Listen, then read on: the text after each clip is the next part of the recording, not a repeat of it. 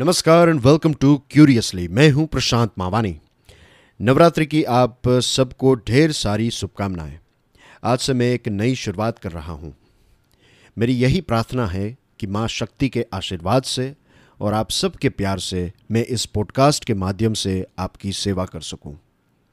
मैं इस पॉडकास्ट के माध्यम से आपके जीवन में एक पॉजिटिव बदलाव लाने की कोशिश करना चाहता हूँ। आज का जो हमारा विषय है या फिर आज का जो हमारा प्रश्न है, वो ये है कि वे कौन सी ऐसी क्वालिटीज थी जिसने भगत सिंह को भगत सिंह जी बना दिया? या फिर एक बंगा नाम का छोटा सा गाँव, उसमें रहने वाला एक छोटा सा लड़का इतिहास के पन्नों पे एक मिसाल बनकर रह गया। आई एम श्योर आज भी भगत सिंह साहब जो हैं, वो हम सब यंगस्टर्स को इंस्पायर करते हैं। तो क्या आप जानना चाहोगे? कि वे कौन सी ऐसी आदतें थी? वे कौन सी ऐसी खास बातें थी भगत सिंह के जीवन में, जिसने उनको एक लेजेंड बना दिया? मैं शुरुआत करना चाहूँगा उनके पारिवारिक बैकग्राउंड से। बहुत ही संक्षिप्त में मैं अगर आपको बताऊँ तो उनका परिवार उस समय हमारे देश के जो हालात थे and I am talking about politics जो पॉलिटिकल हालात थे, उसके साथ बहुत ही गहराई से जुड़ा हुआ था।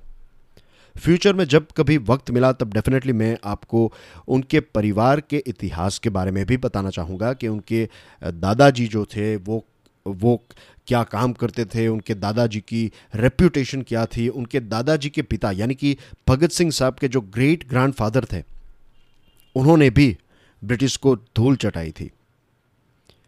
तो भगत सिंह एक ऐसे घर में पैदा हुए, एक ऐसे माहौल में पले बड़े जहाँ पर क्रांतिकारियों का पॉलिटिशियंस का देश प्रेमियों का आना जाना रहता था।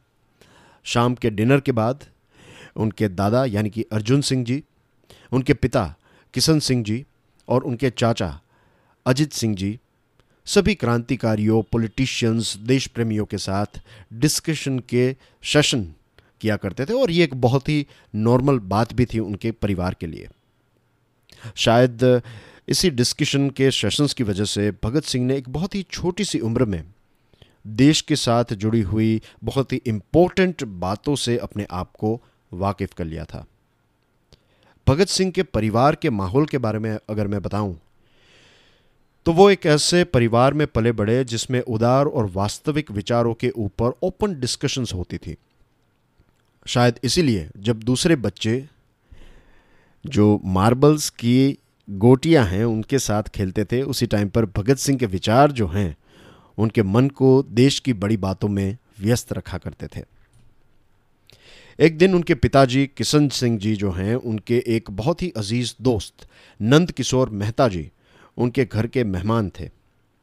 डिनर के बाद दोनों दोस्तों के बीच में काफ़ी सारी डिस्कशन हो रही थी और फाइनली डिस्कशन जो है वो किशन सिंह जी, यानी कि भगत सिंह के पिताजी, जो उस टाइम पर एक बहुत ही इनोवेटिव किसान माने जाते थे, उन्होंने बहुत सारे आम के पेड़ बोए थे अपने फार्म पर। तो फार्म के बारे में बात हुई, आम के बारे में बात हुई और दोनों दोस्तों ने यह तय किया कि अगली सुबह किशन सिंह जी जो हैं वो अपने दोस्त, यानी कि नंद किशोर मेहता जी को अपने आम की खेत का एक दौरा कराएँगे।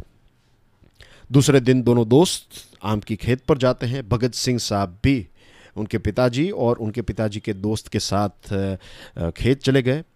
दोनों दोस्त अपनी बातों में व्यस्त थे। दोनों दोस्त उस टाइम पर इरिगेशन के बारे में कैसे ज़्यादा पैदावार ली जा सकती है, इन सारी बातों में व्यस्त थे। तब अचानक उनको ये एहसास हुआ कि भगत कहीं पर दिखाई नहीं दे रहा है। दोनों दोस्तों ने यहाँ वहाँ ढूंढा और फाइनली उन्होंने देखा कि भगत सिंह कुछ मिट्टी के साथ कुछ कर रहे थे। जब दोनों दोस्त वहाँ पर नज़दीक गए और जब पिताजी ने भगत सिंह के सिर पर हाथ रखकर पूछा कि, बेटा, आप क्या कर रहे हो? तब भगत सिंह ने बताया कि मैं यहाँ पर बंदूकों के बीज बो रहा हूँ। उन्होंने ये बताया कि मैं यहाँ पर गंज की खेती कर रहा हूँ। मेहता जी जो थे, वो थोड़े आश्चर्यचकित हो गए, लेकिन उन्होंने पूछा कि, बेटा, बंदूक? है क्या आपको पता है कि आप जो भी चीज़ बोते हो तो वो मल्टीप्लाई होकर बहुत ज़्यादा क्वांटिटी में पैदा हो जाती है तो इतनी सारी बंदूकों का आप करोगे क्या?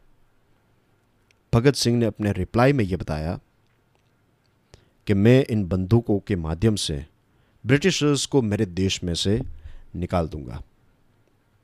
डियर फ्रेंड्स, ये बात कितनी सच है। ये तो पता नहीं है।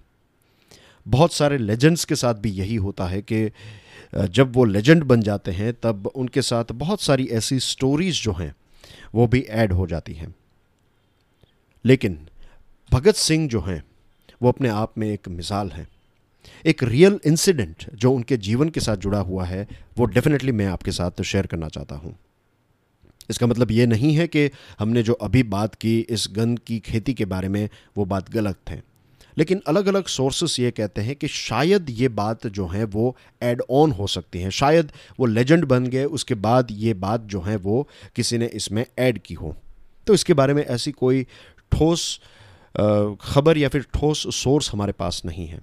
लेकिन एक ऐसी बात, एक ऐसा किस्सा जो भगत सिंह के जीवन के साथ जुड़ा हुआ है, वो था उनके स्कूल का किस्सा। जब भगत सिंह लगभग चार पाँच साल के होंगे, उस टाइम पर उनका दाखला एक लोकल स्कूल में, बंगा में एक छोटी सी स्कूल थी, वहाँ पर उनके दादाजी उनको लेकर गए और उनका वहाँ पर एडमिशन करवाया गया। और धीरे धीरे भगत सिंह जो हैं, उनके नए दोस्त बने और ये सारी चीज़ें चलती रही। वो एकेडमिक्स में भी काफ़ी अच्छे थे। ये सारी चीज़ें भी उनके जीवन के साथ जुड़ी हुई बहुत सारी बातें हैं, जो आप भी जानते होंगे।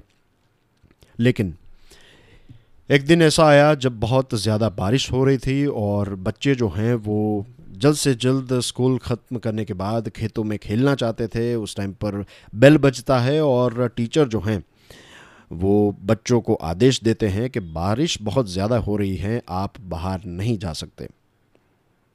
तो उसी टाइम पर बच्चों को एंटरटेन करने के लिए शायद हिस्ट्री के जो टीचर थे, जो सरदार जी थे, उन्होंने बच्चों को ये पूछा कि चलिए एक हम गेम खेलते हैं या फिर एक नई एक्टिविटी करते हैं।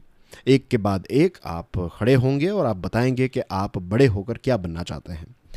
तो कुछ बच्चों ने ये बताया कि वो जज बनना चाहते हैं, कुछ बच्चों ने ये बताया कि वो पुलिस ऑफिसर बनना चाहते हैं, कुछ बच्चों ने डॉक्टर बनना बनना चाहता बनना बनना चाहने की एक बात बताई। और जब भगत सिंह का टर्न आया, तब भगत सिंह ने यह बताया कि, सर, मुझे ये तो पता नहीं है कि मैं क्या बनना चाहता हूँ, लेकिन एक बात तो तय है कि मैं जो भी करूँ, मैं अपने लोगों का भला करना चाहूँगा, अपने देश के लिए कुछ करना डेफिनेटली चाहूँगा। ये क्या है, ये मुझे पता नहीं है। बट मैं लोगों के लिए और देश के लिए कुछ ना कुछ पॉजिटिव कुछ ना कुछ कंट्रीब्यूट करना चाहूँगा। ये एक ऐसा इंसिडेंट है जो भगत सिंह के दादाजी, अर्जुन सिंह साहब को पता चला। 1916 की बात है। भगत सिंह उस टाइम पर नौ साल के थे। उनके पिताजी किशन सिंह जी को एक इंश्योरेंस कंपनी जिसका नाम था प्रोडेंशियल इंश्योरेंस कंपनी जो लाहौर में थी तो वहाँ पर उनके पिताजी को एक जॉब मिल गई, एक इंश्योरेंस एजेंट के तौर पर। अब बंगा में भगत सिंह पले बड़े थे, नौ साल के हो चुके थे और अब उनको अपने पिताजी के साथ लाहौर शिफ्ट होना था। दादा अर्जुन सिंह जी जानते थे कि भगत सिंह जो उनके पोते हैं, उनके दिल और दिमाग में क्या चल रहा है। वो अपने गाँव को मिस करेंगे, अपना बड़ा सा घर और चाचा, चाची, दादा और बहुत सारे अपने दोस्तों को भी मिस करेंगे। अर्जुन सिंह साहब ने हर रोज़ भगत सिंह साहब को शाम को, शाम के टाइम पर उनको ले जाते थे अपने खेत में और वहाँ पर दोनों दादा और पोते जो हैं वो एक प्रकार से बैठते थे धीरे धीरे एक दो दिन गए स्टार्टिंग में तो कोई ऐसी ख़ास बात नहीं हुई, लेकिन धीरे धीरे भगत सिंह जो हैं, वो अपने सपनों के बारे में, अपने विचारों के बारे में दादाजी के साथ बातचीत करने लगे। और दादा दादाजी ने भी लाहौर के बारे में बहुत सारी बातचीत उनको बताई, उनको बताया कि लाहौर एक बहुत बड़ा सिटी है।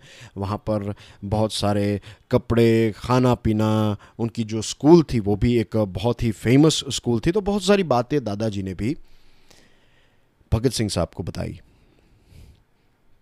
वक्त अब नज़दीक आ रहा था। लाहौर जाने का वक्त या फिर दिन जो हैं वो बहुत दूर नहीं थे।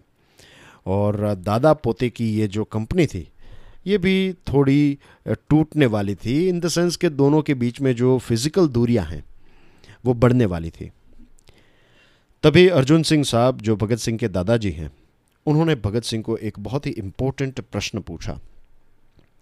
प्रश्न ये था कि, बेटा, क्या आपको पता है कि आपने अपने हिस्ट्री के टीचर को उस दिन क्या कहा था? भगत सिंह भी थो, भगत सिंह जी भी थोड़े आश्चर्यचकित हुए और सोचने लगे कि ये बात दादाजी को कैसे पता चली, लेकिन दादाजी सारी चीज़ें जानते थे और उन्होंने कहा कि आपने उस दिन ये कहा कि आप अपने लोगों के लिए, आपके देश के लिए कुछ करना चाहते हैं।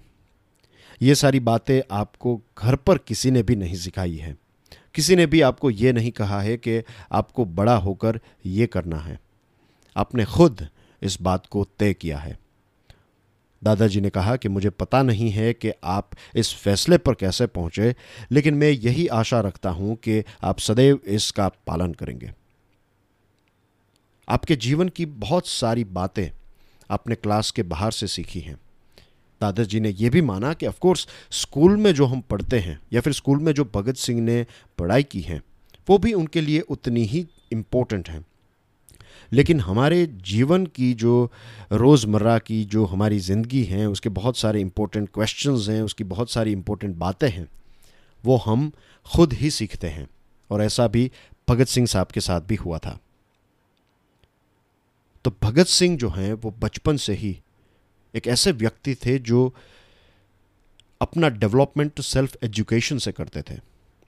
इसीलिए मैंने आपको ये बात बताई कि जब डिस्कशंस होती थी पॉलिटिकल डिस्कशंस होती थी आ, उनके घर पर तब भगत सिंह एक कोने पर बैठकर सारी बातें सुनते रहते थे और सारी चीज़ें जो हैं वो सीखते रहते थे। दादाजी ने उस टाइम पर भगत सिंह को ये बताया कि मैं यही आशा रखता हूँ कि आप सदैव ही ये जो सेल्फ एजुकेशन की उनकी आदत है उसका पालन करेंगे। तो प्रश्न ये भी है कि क्या भगत सिंह जी ने अपने दादा की इस सलाह या फिर आदेश का पालन किया? इसका आंसर मैं देना चाहूँगा एक किस्से के साथ। ट्वेंटी थर्ड मार्च 1931 वीरांजलि का ये दिन हम सब हर साल सेलिब्रेट करते हैं। तो ये ट्वेंटी थर्ड मार्च 1931 की जो शाम थी, उस टाइम पर भगत सिंह के वकील प्राणनाथ मेहता जी उनके तीन क्लाइंट्स भगत सिंह जी, राजगुरु जी और सुखदेव जी को मिलने के लिए आखिरी बार जेल पहुँचे। मैं बात कर रहा हूँ लाहौर सेंट्रल जेल के बारे में। क्या आपको पता है कि जब प्राणनाथ मेहता जी भगत सिंह जी को मिले, तब भगत सिंह ने उनको पहला प्रश्न जो पूछा था, वो क्या था? ये प्रश्न ये था कि क्या आप मेरी किताब लेकर आए हैं? प्राणनाथ मेहता जी ने कहा कि ऑफ़ कोर्स uh, ये मैं कैसे भूल सकता हूँ और ये जो किताब है उसका नाम था the revolutionary Lenin twenty third March 1931 को भगत सिंह को पता चल गया था कि आज उनको फांसी दी जाने वाली है। लेकिन फिर भी वो उस किताब का इंतज़ार कर रहे थे।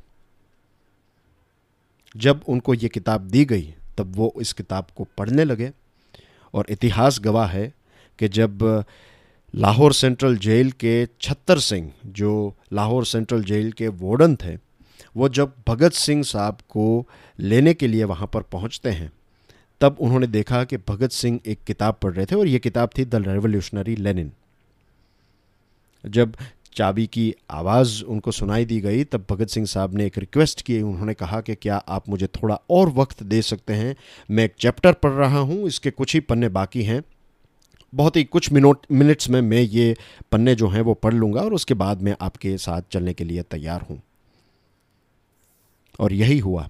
कुछ पाँच दस मिनट में भगत सिंह साहब ने वो जो पेजेस हैं वो पढ़ लिए।